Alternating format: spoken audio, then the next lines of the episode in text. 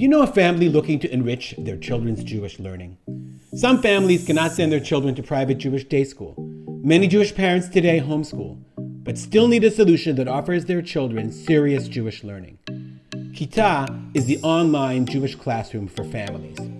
Built for Jewish families looking for serious Jewish learning at an affordable price.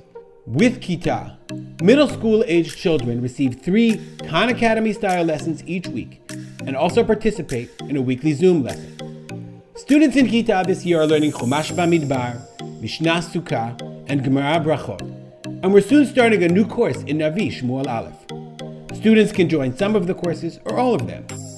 Now is a great time to try our Kitah. Don't wait for the fall and lose another half year of critical Torah skills and learning. To learn more about how Kitah can help your children grow and thrive in Jewish learning, visit kitah.org. That's K I T A H dot O R G.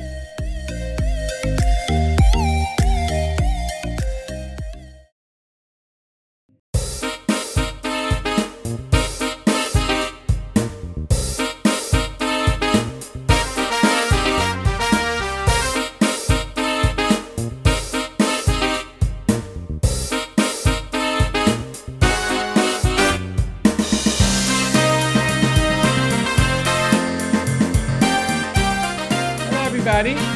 Welcome to RZ Weekly, our weekly or bi-weekly, our weekly podcast about religious Zionism, modern Orthodox, and everything in between. Hi, my name is Reuven Spolter. I'm here with Rabbi Johnny Solomon. Hello, Rabbi Johnny.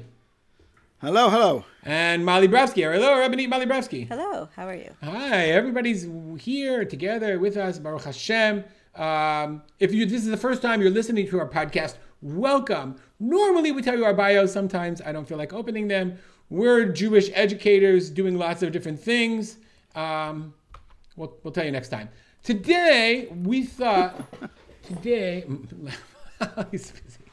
Today we thought we would talk about the ramifications of a post, a Facebook post posted by Leah Sarna about uh, a phenomenon that's taking place in the modern Orthodox world related to, to, to women's, to young women's Torah education. I'll read the beginning of it, and then, of course, we're going to go to Molly to take over and fill us in on what's really happening in the field, and then, of course, she'll tell us her feelings. So she, Leah, started with the following post. I don't know whether this will ever make the news, but rumor has it that many of the Talmud-heavy yeshiva gap year programs for American women are under-enrolled for fall 2022 she asked it so rumor has it i actually asked around also i have independently confirmed this i continue reading i asked an israeli guidance counselor at a large day school what she was seeing on the ground and what she told me broke my heart now leah sarna works for drisha right i think drisha she mm-hmm. works for okay Yeah, yeah. I think so. she said that the girls in her school don't feel the same motivation toward gemara learning that they used to that the school isn't quite encouraging in the same way the parents don't see it as being so essential now she said three different things which are really those are three important factors to discuss. And then she said, Let me tell you something, folks. If she's right, this is really bad news for the Jewish people. When you spend a gap year in yeshiva, you gain the skills needed to be an independent Talmud learner who can make sense of Rishonim on your own. You learn how the Jewish library works, and the knowledge will be there for you, powering your learning for the rest of your life. This is just as important for future Jewish educators, rabbis, as it is for lay people. Now, all of those things can be true. I actually agree with the last sentence uh, emphatically, except for the Talmud learner, meaning must a young woman, or, and I must say it also, a young man, be proficient in Gemara learning in order to enable them to be independent learners for the rest of their lives. Now, obviously, if your Gemara skills are good, that implies that your other skills are good as well. But we have to go to the Gemara. And she is decrying the idea that girls, you know, girls don't feel the same motivation the same way that they used to. Okay? The schools aren't encouraging in the same way, and parents don't see it as being essential. So, Mali, A, is her phenomenon, is her observation that I have observed correct? And is are the ramifications that C said? Obviously, she has skin in the game. I mean, you probably, I don't know if you have skin in the game as well. Mali, you know, we didn't do her bio, but she is an educator at uh, at MMY. She's uh, her, you know, other places as well. Lindenbaum as well, correct? In the past, no, not In the now. past, I, oh, I have now, taught okay. at MMY Migdal Oz, Lindenbaum. I'm an alumni of Drisha. So you know all the stuff. alumna. Okay. Yeah, it's Uh, not okay. like this is a foreign world to me. Is it true that girls don't feel the same motivation towards Gemara that they used to? Is it true that schools aren't quite as encouraging? Is it true that parents don't see it as being so essential? And number four, and most importantly, do you think it's so important? Right. So uh, f- first of all, I want I, I, that's kind of why I started by saying like, for sure, this is my world. Right. These women, these are my my peers. These women, this whole, um, you know, um, let's say, li- listen. I went to Lindenbaum in the '90s. Right. So. Um, I've definitely observed and am peers with with the I'd say the first wave, maybe the second, because there were also women before us, but that early waves of serious Talmud Torah for women, and I don't just mean Talmud Torah because let's broaden it to, to Gemara for women. So this is definitely, if you said, do I have skin in the game? I have skin in the game. I'm passionate about this. I believe in it. I think it's important. Um, I, I'm, I'm on Leah Sarna's team, Bigadol, in terms of this issue. Um, I think that the things that she says are very correct. Um, I believe that women as well as men, you, you, a, a certain working fundamental ability to read and learn Gemara and to have a knowledge of Gemara is is is basically like um, the key to you know to to being a I'd say a serious balabas. What's the female verb? Or balabusta even right? I think I think it's it's it's crucial and it's vital to be to be like like it's it's part of what it means to to in in many ways to be a serious uh, learner and even I would say Eved Hashem. All of that being said, I think that it's there's a wait for much, women it was not for actually it, for right. men it was not for, for the most women of Jewish, it was not right? For the men it was not. was excuse was me not, for men was it was not. Correct but what I'm meaning saying is until think- you could say until 20 years ago maybe most religious Jews did not have any background in learning at all. Correct which is what but think about like how many times that became an issue right? That was the whole misnagdis chassidus Hasidic controversy, right? Like, can you be a No, no, I don't think that was a Misnagdim Hasidic controversy. Most Misnagdim didn't go to yeshiva. They didn't study Okay, for a serious but the amount. point they is were that- that Misnagdim. Torah- The- okay, fine. I, I, I'm I'm just fine. We, No, again, you understand so what I'm saying? question I really mean it. I totally Boys didn't saying, and learn, will- and girls didn't learn either. I know, and I'm saying I, I don't disagree with that, and I think that's a, that's an important piece here also, right? But but before we get to that, that's like a broader point. I think the narrow point that she's making, which is that learning Torah and specifically learning Torah Shebaal Peh, Gemara, Talmud is a window into a certain it, it, it joins you to a certain Masorah and to a certain seriousness about um, about what it means to be um, a a observant Jew, or I, I cannot finding the right phrase for this, right? But like Rav Lichtenstein, the, the way he he said, like what what is a Jew? He's a mitzvah, right? He's a commanded person. How do you know how to, what it is that you're commanded? You learn Gemara. That was like Rav Lichtenstein's like tfisa. Not everybody has to have that tfisa, right? But there's a lot of strength to that tfisa, right? And again, when when when, women started learning Gemara, that was the argument. Was like give us the ability to become part of this cohort of people who are connecting to God through spirituality and to their spirituality, excuse me, through um, learning Gemara, which is was for for which is it's it, it's there, it, in many ways you can argue that it's the heart of of um, of one second. Let me, uh, yeah, I'll just give me one more second to finish just, to just round out this idea. You can you can argue that it's the heart of like Jewish continuity. Rav Amital said the same thing. Rav Amital said any shul that had a Daf Yomi shir, that Daf Yomi shir could go on for twenty years, right? The, the Parsha shir and the, and the you know Maharal shir, and the, they would come and they would go. The Daf Yomi shir would always stay. There's something about the the the the, the Torah Shabbat that is the heart of religious observance and and that has that is that is undeniably powerful and important and that women should be part of. Now, I I'm not I don't want to monopolize, so I'm going to give this to Johnny, but I want to just round out my point, which is I think though that the conversation needs to be very much broadened, right? Meaning this phenomenon that like so so there was this giant push to get women to be doing this, right? And and all programs incorporated mm-hmm. Gemara, and you had programs that did full time Gemara and five days Gemara, and there's there's a drop in that. I, I there's definitely truth to it. The fact that I think that that the schools that emphasize that I think are less enrolled than school en- enrolled. Although I don't want to speak about enrollment, that's a you know a political issue. Leave that to the heads of the midrashot. But for sure, she's pointing to a correct phenomenon. She's talking about high schools, and what I want to say is those phenomenon are more complex than just the Gemara issue. There's a lot to talk about here. There's the Gemara issue, which you're pointing to, Ruby, and you're already starting to say things like, um, well, what if somebody doesn't want Gemara to be the heart of their curriculum? What if they want to go to a program that also has Gemara, but emphasizes other things that they find more important, like let's say other areas in Jewish studies. They want to learn more Tanakh. They want to learn more Machshava. They want to learn more Halacha. So is that a, a, a, a terrible failure? Question mark. Question number two What if there are people who want to go to programs that have a less of an intellectual bent? They want something that's more spiritual. They want more hitnadvut, right? They want more, you know, like community giving. Well, they clearly do want that because that's the program. Those are the programs they currently Not- are going some, to. yes, and some flocking more. to. Is that the is that is that a bad thing or is that the reason?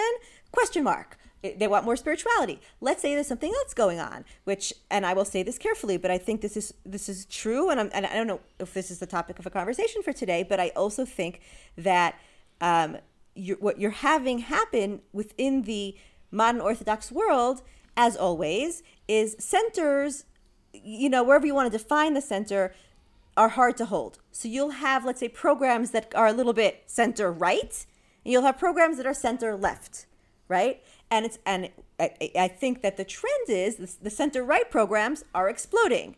That there are programs, people who are center left, there are new programs opening up for them. So programs that were classically your center middle Gemara heavy programs their students are kind of oozing to the right and to the to the left. That's a different phenomenon. That's not necessarily about Gemara. That's a larger sociological phenomenon about what's happening to modern orthodoxy, right? So what I'm saying is there are so many different pieces of this issue to unpack that it's not it's not simple. But you consider Drisha center? Just, I mean, center center? um I'm not going to You would know better than me. I don't know. I'm not going to put anybody on the map anywhere, right? But but, but if she's going Um, to of course, I am center center. Everybody else right. is either. But I'm saying right. her argument is that like the program. Let's just put it this way: the Israel programs that highlight and that sell as part of their programming, Gemara is at the heart of our programming, and there are let's say three or let's say like that. now four, maybe. No, Okay, three, four, maybe those four. programs are not the ones that are bursting at the seams. They're doing fine, and I'm not criticizing them, but they're not bursting at the seams the way programs that are that are either saying we have Gemara, but we also do a lot of other things, and we we again our, our clientele is also moves to the right. Um, I don't know really what's going on on the left side of the spectrum as well because it's less my world, right? But I forgot the point of your question. But so so I'm saying I, I don't know where the center is. I'm just saying that I think that there are a lot of um, explanations and sociological phenomenon, and they're each an interesting and important question, right? And I do have opinions about them. Um, you know, again, uh, Gemara was was something that I I dedicated a lot of time to, but as you both know, um, even when this even when GPATS opened, and I'll end with this, right? But I just want to end with this point. Even when GPATS opened, and I was at the first meeting before GPATS opened, um, and I raised my hand and said, "Can we can we do this for like machshava? Because like I, want to learn machshava Israel, right?" And they were like, "No, no, no! Like the hot thing is Gemara. Like no, we're not we're not we're not opening a machshava track, right?" So for me, it's like. I, I believe it's important, and because it was always closed, it's important. But like, I also have a lot of empathy and sympathy for it's not the only thing we should be learning. It's not the only thing we should be pushing. And if people are interested in a broader curriculum, that, that's not necessarily a tragedy. Where I do agree with Leah Sarna is her bottom line, which is parents need to mod need to is too strong. The more parents model the importance of education and whatever they think should be the heart of religious seriousness, that's what the kids are gonna um, kind of imbibe. And that I think is a really good point. Okay, before we turn to Johnny, I just want to, I wanted to respond to something said about Rabbi, Lichtenstein. So I was in Gruss uh, Kolel when um, Rabbi Aaron used to give shir in uh, in Gruss Kolel, and I remember that it was like um, um, he would open the shir to women. He believed that women should be open to the open to learning, and I remember it was an issue because there was a mechitza or there wasn't Yes, uh, mechitza. yeah, the women in the shir. my friends, you know. I wasn't the biggest mechitza. proponent of it at the time, if I recall correctly. Um, You um, and I remember speaking to him about it. I, I don't know. I think I would push back. Uh, I'm, sh- I know for a fact that Rav Aaron was supportive of women who wanted to learn. But to say that he was an advocate that a, a woman needed to learn Gemara in order to be a serious student of Torah, that wasn't the impression that I got from him, even though I certainly wasn't his Talmud at all. So I, I think that, that was a statement that might have been a little. No, I, I, just quoted him because for him, the idea, I was just trying to support the idea that you can make a very strong argument that, um, like, the heart of, of, of, um, like, Talmud Torah is, Is Gemara. Correct, but I don't know if then you I- have to I- figure you'd out, be and I hard agree with you. to Then you have to that figure he out would what, say what does that. that mean for women. And I agree. If you read Rav piece about women, it's not like he's like, oh my goodness, we must. He's like, he's like, yeah, I teach my girls Gemara. Yeah, I do. Right. But it's not like Exactly. it- there isn't the sense that like you know, he felt that like every woman has to be one model and that's the right way and i agree with that Right. That's what I was. That's what I was. That's what I was saying. Okay, let's turn to Johnny. Johnny, you are clearly, I mean, I would a proponent of women's learning. Um, what do you think of Leanna Sarna's piece? Do you, you know? Do you think that she's right? Do you think that women need to learn Gemara seriously? And is this a distressing phenomenon, or you're okay with it? Let them learn what they want, and if they don't want serious Gemara learning, then fine. Firstly, I, I haven't seen the data that she quotes, but based on the research that both of you have uh, reflected and uh, other feelers that I've sent out, yes, there does seem to be this trend which has been uh, certainly began before COVID, and that's an important point to make, meaning this isn't just merely a casualty of COVID, although certainly the very fact that people over the past couple of years have had a different experience and have come back with a different experience probably has impacted the overall feeling of what it means to go to Israel. That's point number one. Point number two is I'm fortunate to teach in Midreshet Lindenbaum. And for those who've not been to institutions like that, and I think uh, would, it's certainly one of those three or four that we're referring to, observing and listening to young women who have spent many years studying Gemara and have achieved a great measure of proficiency is a remarkable thing and it's an inspirational thing. And uh, it's something which uh, only a couple of decades ago would be beyond the imagination of many.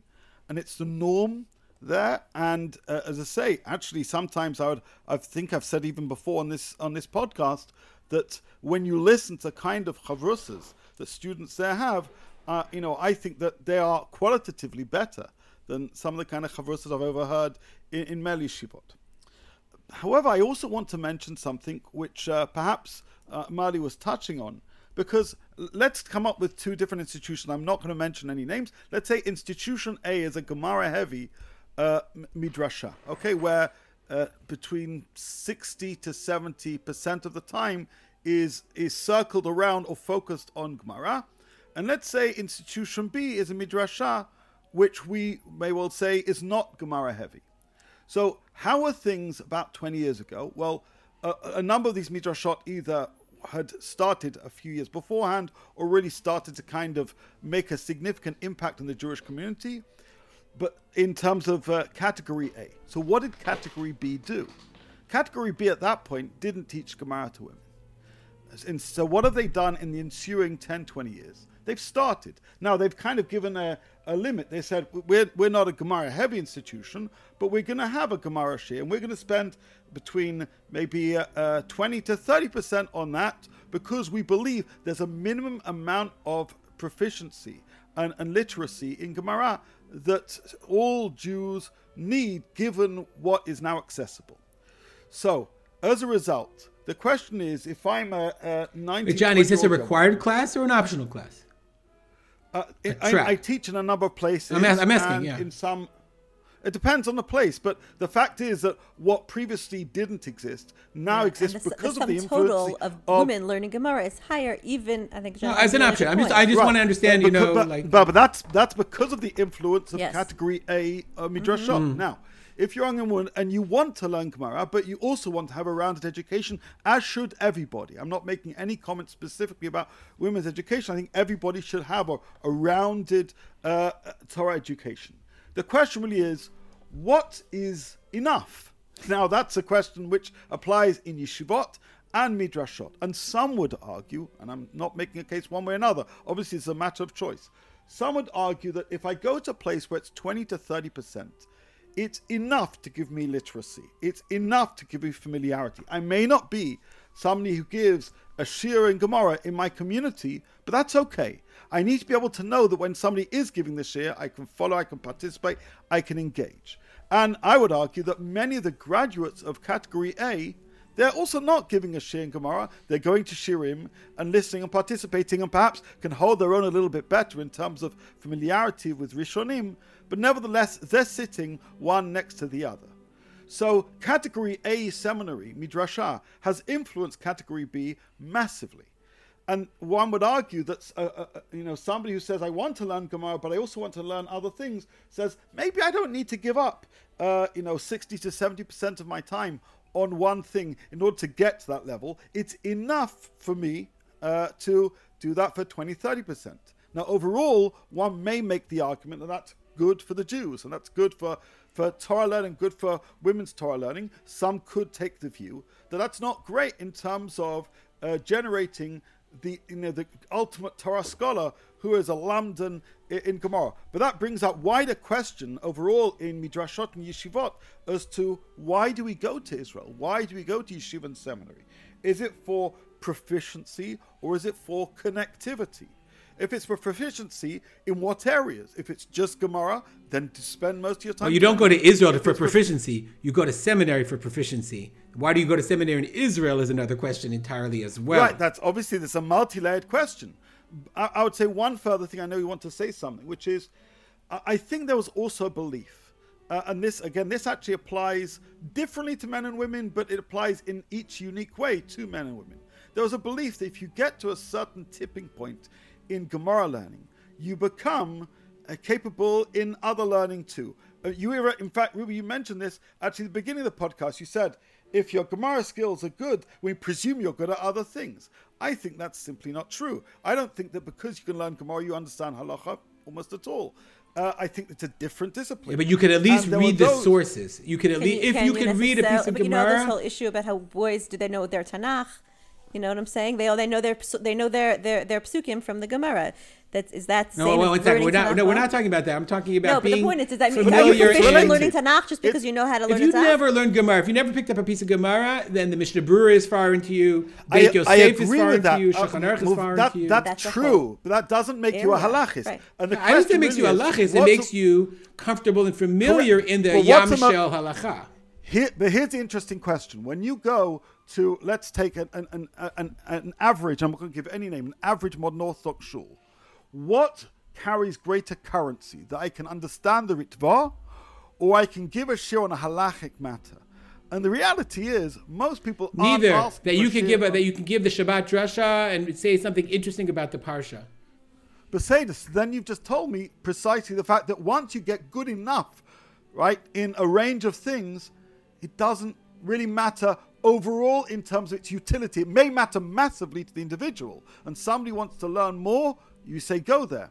But uh, yeah, I think these obviously are very much relevant to the whole conversation. Okay, thank you, Johnny. I, I sort of want to I want to broaden the issue and focus on what Leah wrote about schools pushing back, because I think there's a whole larger issue that's at play here. Why is advanced Gemara so important to women's institutions, or why was it pushed so much? And like, why is it so important to men's institutions? And I sort of raised this at the beginning. You know, we're sort of following the reason why we teach our boys Gemara is because we're following the yeshiva system. And a yeshiva system is not built, and this is something that I think needs to be thought about very, very deeply. Some brave people hopefully will think about it. Yeshiva systems are not built for the Hamonam. They're not built for the average student. They're built specifically to create Gedolim Batorah.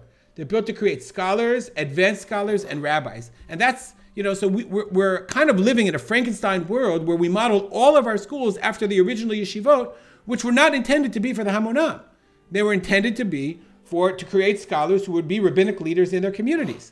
But instead, we adopted that same model and we said, okay, now we're gonna all children, all boys have to learn Gemara, right? Whether and we never asked ourselves, wait one second, is logical thinking and uh, you know fluency in Aramaic and the ability to create an argument, etc., is that like like Johnny just said, a skill necessary or even something that contributes to the creation of a, of a, of a good Jew. Like every few years, you'll see in Makor Rishon some symposium about how come nobody's learning Gemara anymore. Without asking the question, well, is it a good thing that they should be learning Gemara or not? Is that, is that something we should be focusing on?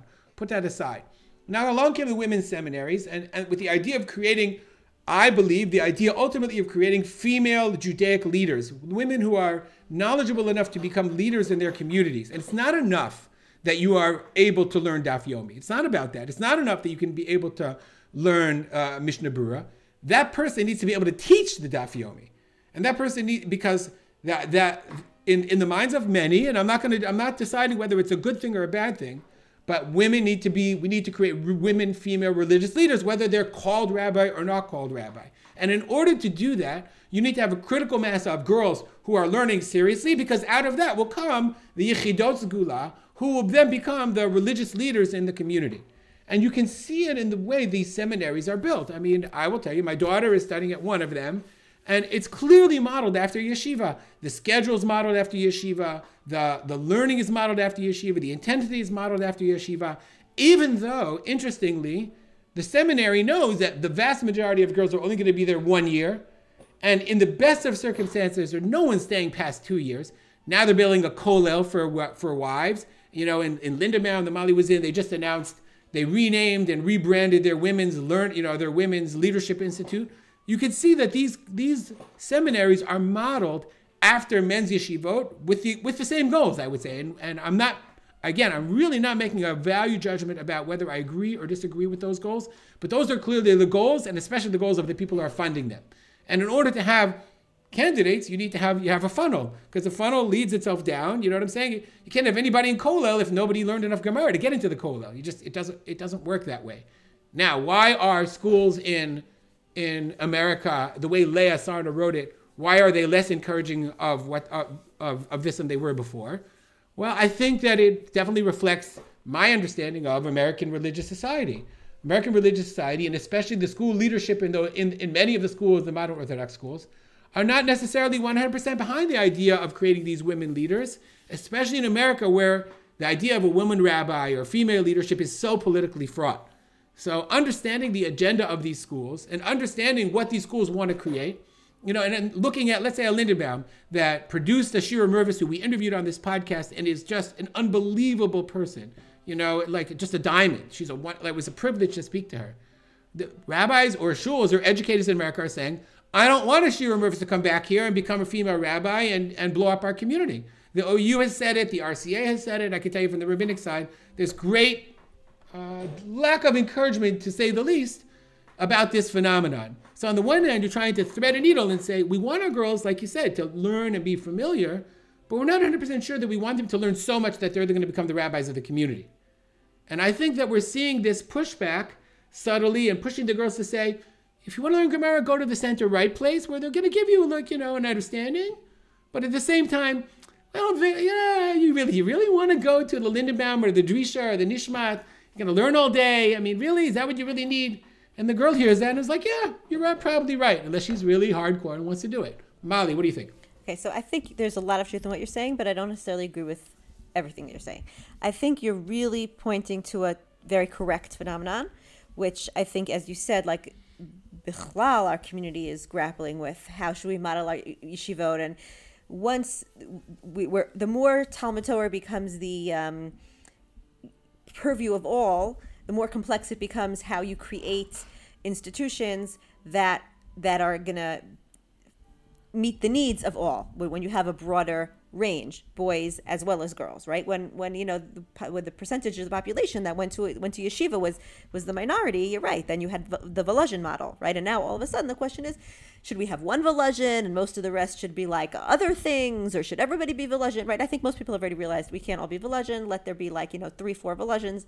The the Haredi institutions.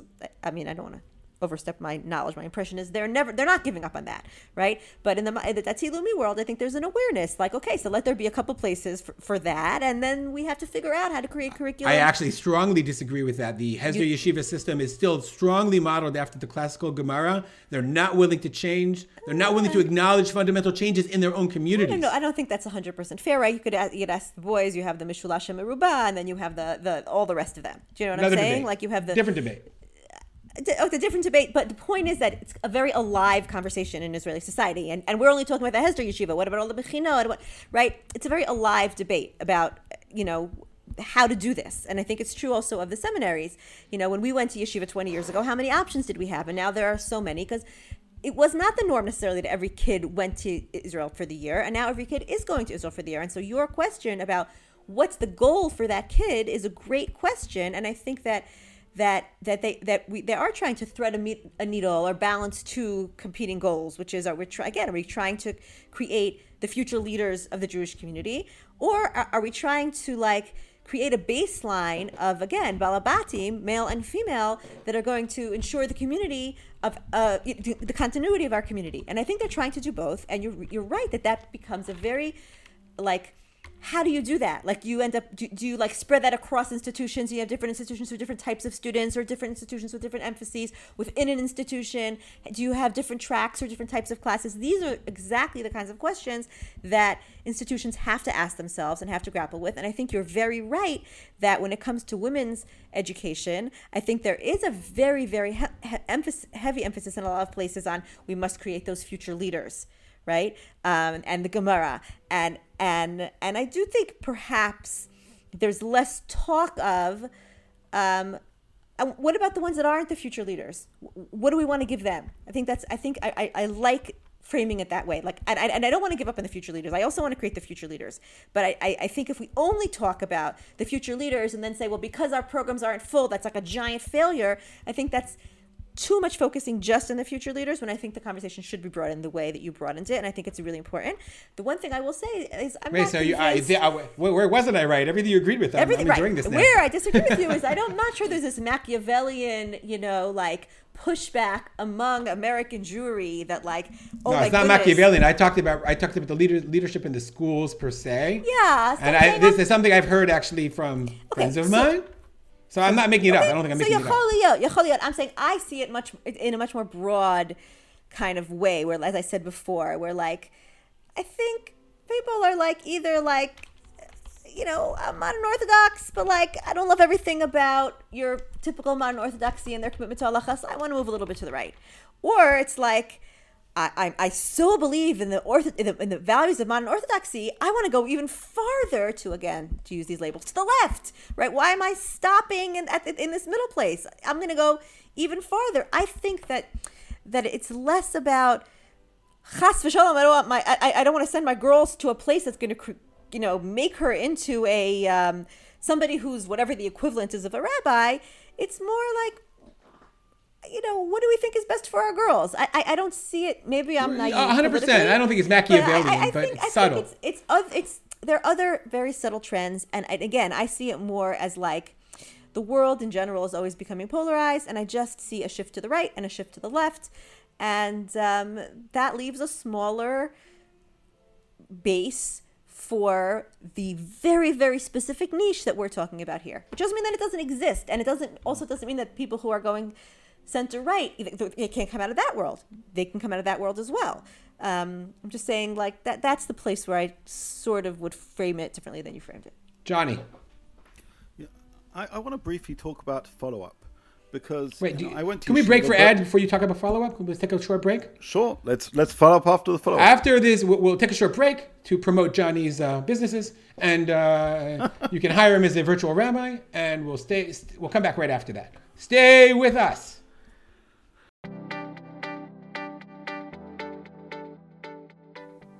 Shalom, this is Rav Johnny Solomon, and I would like to tell you about the services that I provide to men and women around the world. Firstly, if you have a she'ilah, a halachic query, or a halachic topic you would like to learn more about as it applies to your life, and you feel that you don't have a Rav with whom you can discuss this question, I offer online halachic consultations. Secondly, if you have some theological or spiritual query, or if you're in need of some chizuk, I provide spiritual coaching. And lastly, if you'd like to learn about a particular Torah topic, I offer one to one learning. For each of these services, you can book an appointment for a small fee at my website rabbijohnnysolomon.com, which seamlessly, with the magic of Calendly, then appears in my online calendar. And within a few minutes, you'll receive a message with a Zoom link. Thank you for listening, and I look forward to talking with you.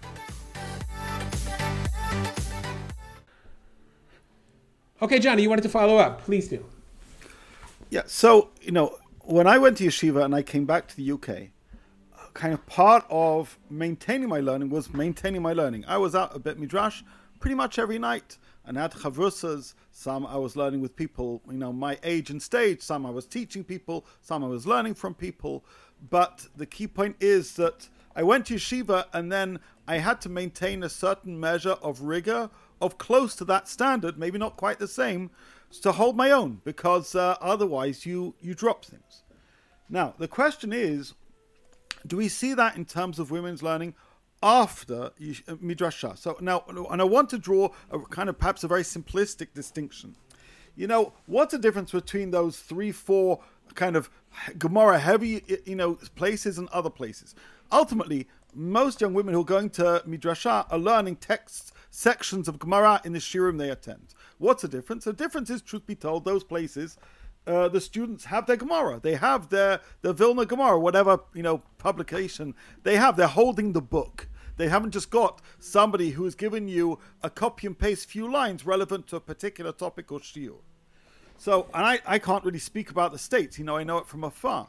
But how many institutions, how many communities have batei midrashot where it is not a frequent uh, thing to see of young women or not so young women holding Gemaras and learning?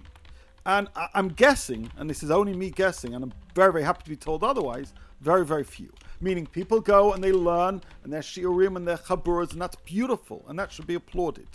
But that level of holding there, shall we say, perhaps isn't so evident. And absent of that follow up, people drop. You know, people themselves, the students, kind of. Yeah, but diminish. Johnny, how many how many religious Zionist communities have like have have strong Batei Midrash? I think really like in Haredi communities they have them. Yad Binyamin, there is no strong Beit Midrash at night. Correct, but what what does a guy? So what? do- I know Marty wants to say. them. So what does a guy do if they if there isn't a religious Zionist beis medrash? They go to the regular beis medrash because they kind of say, I I have that luxury of still being able to go through that door, even if I don't quite agree with what's being said there. If you're a young woman, you don't always have that luxury. So so I think that's a keep of Marty. I know you want to say something. What are your thoughts? Okay, because again, this is this is this the question that Leah Sarna is asking about high schools and gap year. Everybody's also asking it, and has, it's always been classically been asked exactly what Johnny said, which is, well, but the the men all have like the yeshivot. They go on to shiur vav, and then there's kollels, and then you know that you, you can become an avrech, and you can. Be, where is the where is the like future education for these women after the gap year? Oh, by the way. Mali, that And was the answer to your that was the answer to your GPATS. They weren't interested in creating One second. Machshevet They Yisrael where you could enjoy it. That wasn't what it was about. It was about creating female Right. rabbinic leaders. So what I'm saying is right. So the taina that like, oi nebuch, there aren't places for women to learn serious Torah Shabbat after, right? That was like a big, like you know, argument, you know, on, the agenda. We must create institutions for for the older women and for the women to continue because the men all have yeshivot. You know, if you give women, they have a year or two, and, and as Johnny says, where are they going to go afterwards? But the truth is that that so much money has been poured into those types of programs, and there are a lot of programs right now, both in the states and in America, that actually are built for that in multiple institutions that are for elder uh, older women or or even you know women in their 20s or in their 30s um, that are built so as yes to provide for for to create w- educated women to continue learning right? Then you ask well is the enrollment big enough? Why isn't the enrollment big enough? Right that then you have all sorts of questions like that. But i just want to point out that that phenomenon of being sensitive to like we have to create programs for the continuity that Johnny's talking about is very much on people's minds. They're trying to build that, those programs, right? They, whether it's in Migdal or it's in Lindenbaum or it's Nishmat Yoatzot Halacha program, you have a million and a one or GPATS. all or- competing, all competing. Exactly, but why are they all competing for this? For Why are there only six women tr- all competing for And- and- and very, very tiny, one- very Right. tiny candidate and pool. then right but then the question becomes why are there so few candidates and then you become involved in very thorny questions like is it the is it because we haven't created institutions that are strong enough is it because the time hasn't happened is it because and here you know getting ready everybody can throw their virtual tomatoes at me. Is it because the women of the rhythm of women's life is a little bit different? And maybe women don't want to devote that kind of time. Maybe they have other obligations. Maybe they're having young children and maybe that does affect how or maybe they're not. Maybe they're single so i'm not judging anything right? I'm not saying i'm just saying maybe women need a different no really because i'm so I think you like couch it with it up like one one foot out of place, and I'm you know how dare you? But but I'm always the proponent the the, the propon- proponent of. I think we need to be realistic and honest, and and not just decide. Like, as you said before, Ruby, what we want the end to look like, and then we're gonna you know create a system that's going to get us to that end and then be shocked when it doesn't work out i think we should be speaking to the actual women figuring out what their actual needs are, figuring out what their actual wants are, and letting it be that maybe that's really I hadn't even thought of this before we had this conversation, but maybe that's what it comes back to for me because this is what I feel like very strongly in my own life. Can it be women led? Can we ask the women instead of talking about the women, instead of like deciding what we want for the women, instead of what we deciding what, the, when we're going to be successful, how about if we if we like empower the women to um, we give them the opportunities and then we create the programs based on their needs, wants, desires. Wait, Mali, I- force feeding them what those I- I- needs, wants, and desires. I would say it be. even, Mali, I would say you have to step back, even zoom out for a second. It's even more than that. The reason uh, these programs are created is because in the society in which we live, the model of a religious leader is someone who has smicha, who learned learned Gemara, learned Yoreh De'ah, and then that person is all of a sudden able to be a teacher, be a therapist, be a rabbinic leader, be a spiritual leader. And nobody stepped back and said, what's the connection between whether you know Hilchas Shchita and the fact that you could give therapy? A- answer zero. What's the connection between that and the fact that you can do By hospice way, care? Uh, answer zero. Can we, are we as a community able to step back and say, whoa, one second, maybe if a woman, theor- you know, like let's say Dr. Erica Brown, I don't know what she did. I don't think she learned Gemara, but, but maybe we need to say, no, I reject this. I'm going to say it in a way that I disagree with, like male dominated model of what a religious leader is. And we need to create religious leadership that isn't based upon on men's learning. So and to say we accept that as well. And they don't have to learn Gemara to be a religious leader. Does that make Maybe I have sense? to Yes. So what I'm saying, so this I've heard. This is a second secondhand story that I just heard. Can you believe I said that? I was like out of my mouth. It's like crazy. I don't know. Um, Matan Kahana just visited Migdal Oz. Um, He's been making the rounds. He was Yes, at Rina's. he uh, he was- was at my wife's Yoetzet Halachah graduation He's too. making the rounds, and, and he was he was profoundly moved by his experience in Migdal Oz. He had a very very positive uh, experience. He saw uh, there was a siyum, a daf yomi siyum, uh, siyum, I think I it was Moed think. Katan siyum, perhaps is that possible? Um, that he just went to, whatever. Yeah, it I was. was- I mean, it's No, I think it beautiful. on Seder so Moed no, because Seder of whatever Yomi. it was, right? Yeah. So he was really moved, and I think he he brought up your point, Ruby, which is like, you know, wh- what do you need as women? And one of the issues that came up was like, well, men get smicha, and then they can be propelled to certain jobs and a certain salary. How do we create that parallel for women? And I wasn't there in that conversation in that room, but I would agree with you. I think.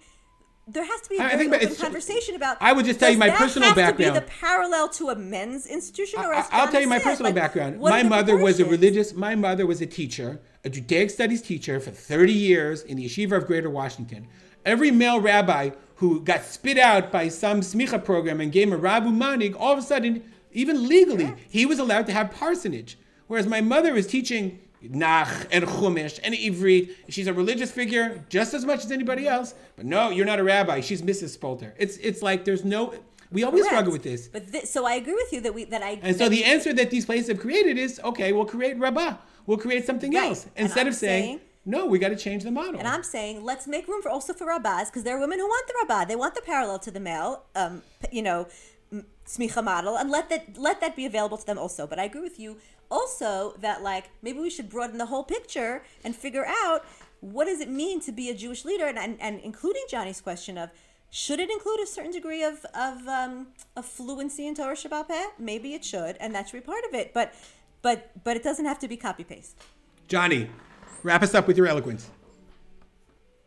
I- I'm not so eloquent, on pressure. but certainly this is close to home. As just for you to know, as you know, oftentimes um, there's a relationship in terms of trends between America and Israel. Sometimes America influences Israel, other times the other way around, and England is like often 10, 15 years behind the scenes. So in a in a few weeks' time, actually, a number of senior representatives of, shall we call it, the community, uh, are coming to Israel, and one of them invited me to participate in a schmooze, a, a consultation about this topic. Meaning, how do we figure things out? Why is England different? Because it has a much more centralized body, so they can, rather than being an institutional question, it's almost it's a communal question.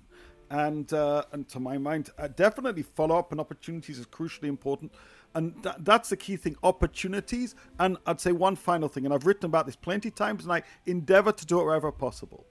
We talk a lot about valuing uh, women's Torah scholarship. I say if you value it, quote it. The reality is there is a growing number of great women's Torah scholars.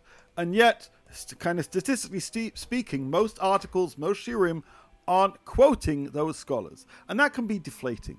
Okay, because you can work for many many years, come up with some brilliant ideas, write fantastic books and essays, but if your work is being overlooked, that's seen by the younger generation.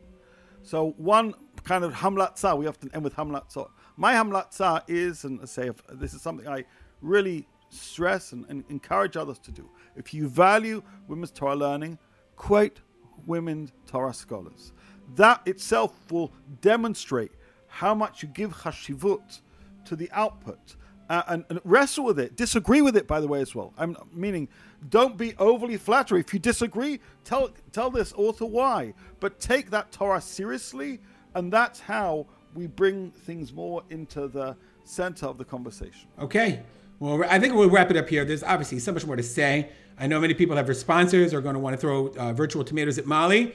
So you know how to do that on our Facebook page. We are going to end, I would like to end with a hamlatza as well.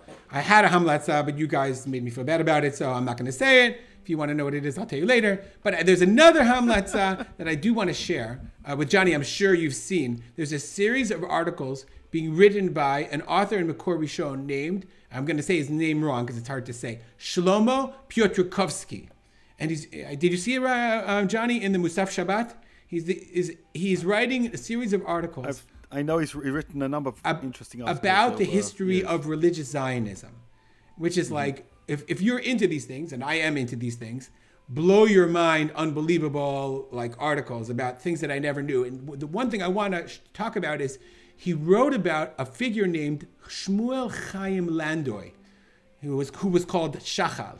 I never heard of this person before. Shmuel Chaim Landau was the spiritual um, figurehead of the Poalei HaMizrachi. Not the Mizrachi, but the Poalei HaMizrachi. In 1923, you might not have known this, but Poalei HaMizrachi split because, go figure, they couldn't figure out whether they wanted to be part of the Histadrut or wanted to have their own separate, wanted to have their own separate stream exactly like it is today. We just have this dual identity. We don't know what we're supposed to do. And they created two sub parties. And they called this guy Shachal was living in Poland. He was a musmach, a gaon, but not living, not, not a rabbi. You just have to see the picture of him. He looks like unbelievable. And uh, and they asked him to come to Israel in order to bring unity through his the power of his personality to reunify the party, which he did. He reunified them. Just so we know, most people didn't. I didn't realize this the Mizrahi was primarily Poale Mizrahi. Poale Mizrahi got eight seats in the Knesset. The regular Mizrahi got two seats. And when they merged, it was Poale Mizrahi that swallowed Mizrahi and not the other way around. And this guy's tragically, this guy Shmuel Chaim Landau, Shachal, a couple years after he made Aliyah, he had some kind of operation and he died tragically at the age of, age of 36. I was like, unbelievable. You're into, it's sad. If you're into religious Zionist history, I, I, know I'm a little crazy about it. It's really, really worthwhile to see these articles. They're in Hebrew. Uh, I would be shocked if Abdurrahman Peretz, my good friend, doesn't have them translated into English. Johnny, you look like you have something to share. You pulled the book off as we were. Yeah, well, the truth Did is. Did you hear about this guy? Had you heard about him before? This guy Shachal Shmuel Chaim Landau. I, I, I hadn't. I know. I know that uh, Rabbi Peretz is doing great work in trying to bring some of those historical essays, not necessarily from him, but uh, from others, into the kind of into greater circulation. But when you mentioned the issue about not knowing certain stories, it reminded me of an essay I just read last week. Um, you know, once in a while you discover a book that you realize I should have known about this before, and I'm kind of annoyed. And I, I knew of, of Rav Yisrael Rosen and, and, his industriousness through Tzomet, but I didn't have a copy of his book, Bechatzot Bet Hashem, which is a collection of essays about Halacha Technologia Chevra, right? Halacha, technology, and society. And uh, I bought it a few weeks ago, although it was printed about eight years ago. And there's an essay in there titled Hashabbat Medina Yehudit Atzmait uh, basically Shabbat in, in an independent state of Israel. And what he does is he d- does a brilliant job of framing the debates between, shall we say, the slightly more left leaning uh, approaches to how we wrestle with Shabbat in the modern state, uh, state and the more right leaning. He begins with Yeshayahu Leibovitz uh, and then he goes to Moshe Tzvi and the Rav Goren. and of course all these are important voices. But the way he deals with it, I only mention it now because whilst you were speaking, you said it's like the debates of the present were repeated in the past. I was reading this essay saying, "Gosh, we're seeing this now, not so much about Shabbat, about so many other issues that we've discussed here on this podcast." And uh, I thought it was it was very very interesting, very very well done. So anybody wants to see a robust and uh, beautifully laid out discussion about different approaches, ideological approaches, and halakhic approaches to Shabbat in the modern state of Israel. I recommend Rav Rosen's essay on the topic. All right, that's a great place to end off here. Mali is going to uh, going to uh, pass on the Hamlatzah this week. My hamlatzah There's everybody go to Givat HaTurmusim, right? It's, it's, it's time. What is it? You guys Where? don't go to- you guys don't go to. Okay, so this is my hamlatzah. Givat HaTurmusim. It's.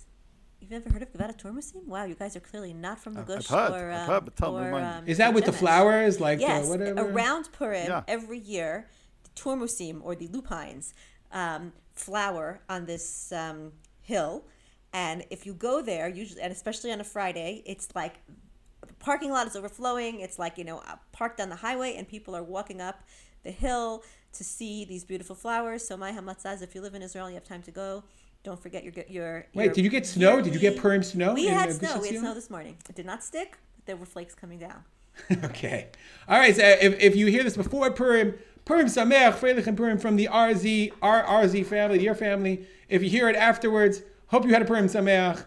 Um, if, if you uh, if you catch this on your phone, please share it with please share the feed with others. If you happen to get this on the Apple Podcast Store, please share a recommendation so more people will discover us. Thanks everybody. Have a great week.